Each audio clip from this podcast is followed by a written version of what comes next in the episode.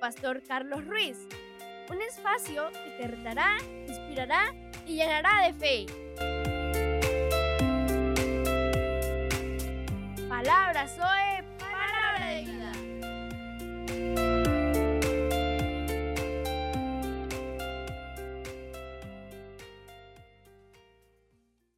Qué bueno estar con ustedes en este nuevo podcast. Para mí es un placer poder compartir acerca del tema que vamos a hablar hoy, el, lo que es la comunicación. Hoy estaremos hablando acerca de lo que es una buena conversación. Se ha dicho que la voz es la melodía de la conversación. Y realmente tienen razón al decirse esto acerca de lo que es una buena conversación. Puede ser fuerte, suave, áspera, enojada, tierna o tranquilizante. Esas son muchas de las cualidades que tiene la voz. Una voz puede ser tranquilizante, una voz puede ser enojada, una voz puede ser alta, suave, puede ser áspera. El tono de voz representa el 38% del mensaje enviado. Por eso es tan importante el buen uso de la voz. Puede atraer a su esposa hacia ti o apartarla de ti cuando hablamos de relación de pareja después de comunicarnos, después de la comunicación no verbal, tiene la mayor cantidad de peso en el mensaje hablado. Así que la comunicación no verbal, que tiene que ver con los gestos, tiene que ver con las actitudes, aquí entramos ya a la voz, es el segundo nivel, es una de las características fuertes acerca de una buena comunicación. El volumen, lo que es el tono, la velocidad, el número y la duración de las pausas, el tartamudeo, la intensidad, la emoción transmitida, le dan mucho más significado a nuestro hablar que las palabras solas. Usted puede decir una palabra, pero todas estas cualidades van a reforzar mucho más lo que significa el hablar. Por eso la voz es muy importante en lo que tiene que ver con la comunicación. Así que eh, ese tema está interesante. Un vocablo puede ser una palabra, pero cómo se eh, recibe depende de cómo se dice. Así que usted puede decir una palabra, pero la van a recibir depende de cómo la hayas dicho, la forma en que la dice. Algunos mensajes están cargados de insinuaciones emocionales que tienen la realidad de lo que se está diciendo. La voz tiene esa cualidad tan importante en la vida del ser humano. A la hora de hablar, tenemos que saber lo que, es, lo que tiene peso en el trabajo de la voz, lo que hace. Y es importante que el volumen de la voz puede ser usado para aplacar o para irritar. Hay un principio bíblico, dice la palabra de Dios, que la blanda respuesta quita la ira, más la palabra áspera hace subir el furor. ¿Y cómo es una palabra áspera? Es una palabra que está cargada de sentimientos o de emociones, que está expresando algo que puede afectar a las demás personas. Eh, por eso es importante que tu voz puede transmitir un mensaje de indiferencia, fríos y faltos de sentimiento o puede transmitir amor, interés y cordialidad, tu voz. Siempre que hablamos y siempre que nos estamos comunicando, la voz tiene un papel muy importante en la vida de la persona. ¿Cómo te estás comunicando? ¿Qué tono de voz estamos usando? ¿Cómo nos estamos expresando? ¿Qué estamos diciendo? No se trata de buscar palabras bonitas ni de pronto tener un lenguaje, un léxico demasiado amplio, sino más bien de qué forma lo estamos usando.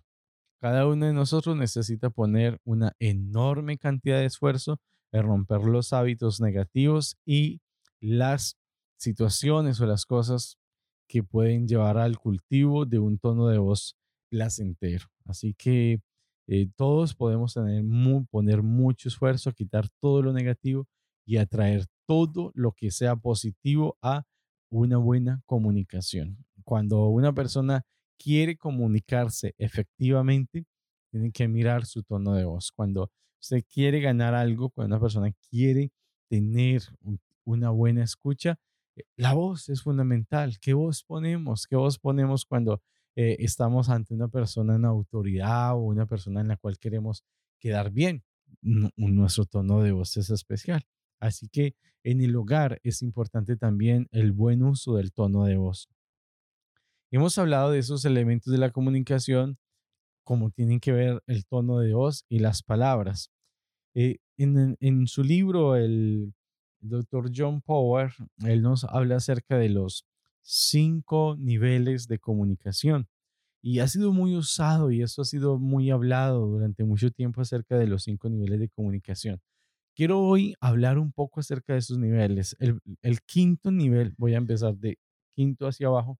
El quinto nivel es el quinto de eh, el nivel de charla o el nivel de una hablar, de hablar, de hablar de algo. Este nivel ocurre en las conversaciones que son más bien triviales, conversaciones livianas. ¿Cómo estás? Generalmente le preguntamos a la persona cómo está y nunca nos interesamos en saber realmente cómo está la persona, qué está haciendo, cómo van las cosas o tales conversaciones rayan en la que no tienen valor, pero son mejores que el silencio incómodo que a veces se ve en muchas situaciones de hogar. Muchas veces también ahorita el estar distraídos en, equipos electrónicos, eh, eh, comúnmente eh, la tablet, el celular, la computadora o, un televisor, el estar distraídos y producir un silencio incómodo. Pues bueno, este es mejor que ese silencio, pero no que significa que sea el mejor. Entonces, es un lenguaje que se usa en muchos hogares donde solamente estamos comunicando lo, básico. Sin embargo, en el matrimonio la comunicación que se mantiene en este nivel eh, superficial mm, conducirá a aburrimiento, conducirá a una relación sin relevancia, sin poder, sin fuerza, sentimientos de de ahogo, de tristeza, lo que va a traer ese tipo de comunicación. Ese nivel 5, no recomendado para parejas, no recomendado para hogares, no recomendado para padres, no recomendado para hijos, no recomendado para una familia que se valora y se respetan los unos a los otros. El nivel 4 eh, está basada en hechos. ¿Cómo así? En hechos. Este nivel es como si fuese un noticiero, el noticiero que vemos en la noche o en la tarde el noticiero que simplemente está pasando información. Estas conversaciones se eh, componen simplemente del nivel de información, pero no hay comentarios personales que le acompañen. simplemente se pasa información. Esto pasó con tus hijos, esto pasó ayer, el día de ayer, esto sucedió en el trabajo, pero no hay eh, más que eh, sentimientos, no hay, solamente hay información. Habla acerca de eventos del día, pero no dices que se siente y en referencia a ello, generalmente mm, se comparten noticias, hechos, información, acontecimientos y permanece sin involucrarse. Aquí no se involucran, todavía no hay ningún tipo de involucramiento entre los dos. La conversación sobre hechos es fácil porque exige un esfuerzo mínimo, solamente conversar de lo que pasó, de lo que puede estar pasando. Y a veces información es, trivial, es un nivel de información donde es más bien nada relacionado con el uno al otro, sino más bien con lo que está sucediendo en el mundo exterior del hogar. Casi nada se revela en cuanto a la persona. No revela ningún sentimiento o emoción de la persona. Hay más probabilidad de que los hombres, en vez de que las mujeres, se conviertan en este nivel. O sea, es más probable que el hombre sea el que más usa este nivel que las mujeres. Se encuentran lógico, objetivo y seguro. Es un lugar donde simplemente es muy objetivo, muy seguro. Una pareja que solo se comunica en este nivel nunca va a lograr una relación íntima profunda, una relación de entenderse el uno al otro, de empatía el uno por el otro. No lo van a lograr, no lo van a encontrar. El nivel 3 ya es un nivel de ideas y opiniones, donde se puede expresar ideas y opiniones. Y qué bueno encontrar un lugar donde, bueno, donde es valorada las ideas y las opiniones de las personas o donde eh, se puede expresar ideas y opiniones. En el otro, la verdad, no, nunca se valora una idea o una opinión. Ideas y opiniones. La verdadera conversación comienza aquí, cuando descubres tus ideas y opiniones sintiendo la libertad de expresarlo. Generalmente en muchos hogares donde se vive violencia, se vive maltrato, eh, no hay la libertad de expresar ideas y opiniones. A medida que verbalizan tus ideas y tus cónyuges tienen una mejor oportunidad de conocerte. Siempre que puedes verbalizar una idea, que puedes expresar tu opinión, eh, tu concepto acerca de una cosa, te van a conocer mejor. En este nivel revela sus pensamientos eh, de una manera personal. Si eres aceptado, donde llegan las críticas y se siente libre de seguir un nivel más profundo. Sin este nivel, regresas generalmente al cuarto. Si, si no se llega aquí, vas a regresar al cuarto o al quinto, donde la comunicación es nuevamente de riesgo, una comunicación simplemente de información.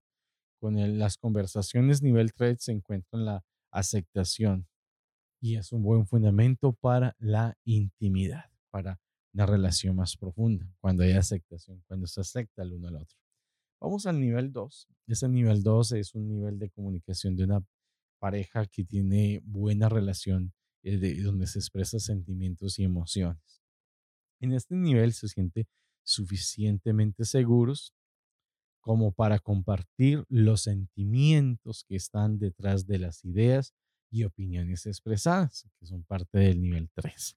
Es un nivel donde la persona se siente muy seguro en expresar las ideas y opiniones, describe lo que está ocurriendo en el interior de la persona, cómo se siente acerca de su cónyuge con referencia a alguna otra situación.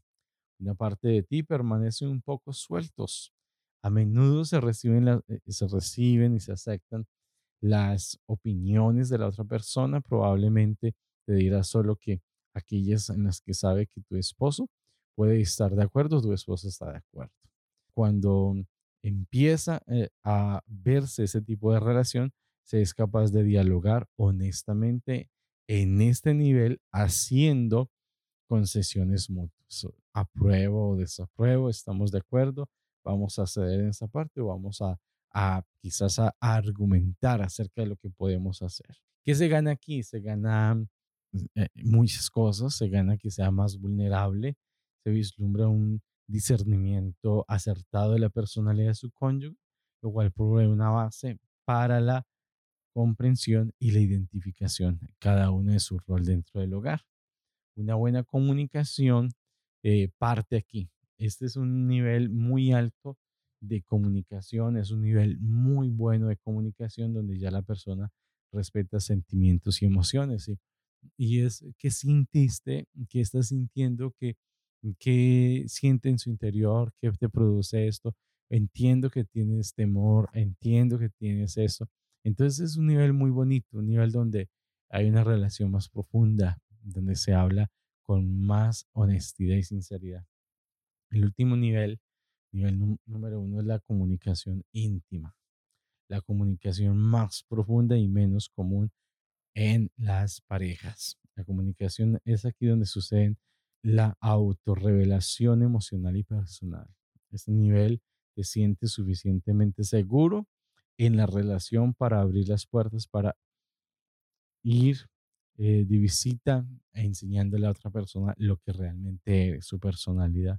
Este tipo de autorrevelación es peligroso porque te hace vulnerable, pero también es muy bueno porque lo que fortalece la relación. Usualmente la comunicación a este nivel hace una impresión durante y duradera y profunda en ambas personas. Ese hace que la, la relación en las dos personas sea mucho más profunda, mucho más estable, mucho más llena de el cariño y amor del uno al otro.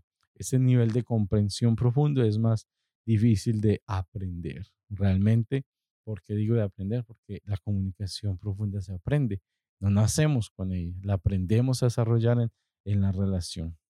Así que el nivel, el nivel 5, 4 y 3 no son tan buenos de, niveles de comunicación, mientras que el 1 y 2 están dentro de los mejores niveles de comunicación para una relación de pareja. Sin embargo, es importante que siempre tratemos de mantener un buen nivel de comunicación, que la comunicación sea abierta, íntima, es la necesidad de los matrimonios y la relación de hoy, que las parejas tengan una buena comunicación, una comunicación eficaz, una comunicación al nivel uno, una comunicación donde realmente se es vulnerable, donde se acepta a la persona tal y como es, donde se vive el verdadero significado de la palabra aceptación. Invito a que conozca más acerca de este tema y muchos otros en nuestra página web palabra www.palabrasoe.org. Ahí vamos a estar desarrollando este y otros temas. Bendiciones.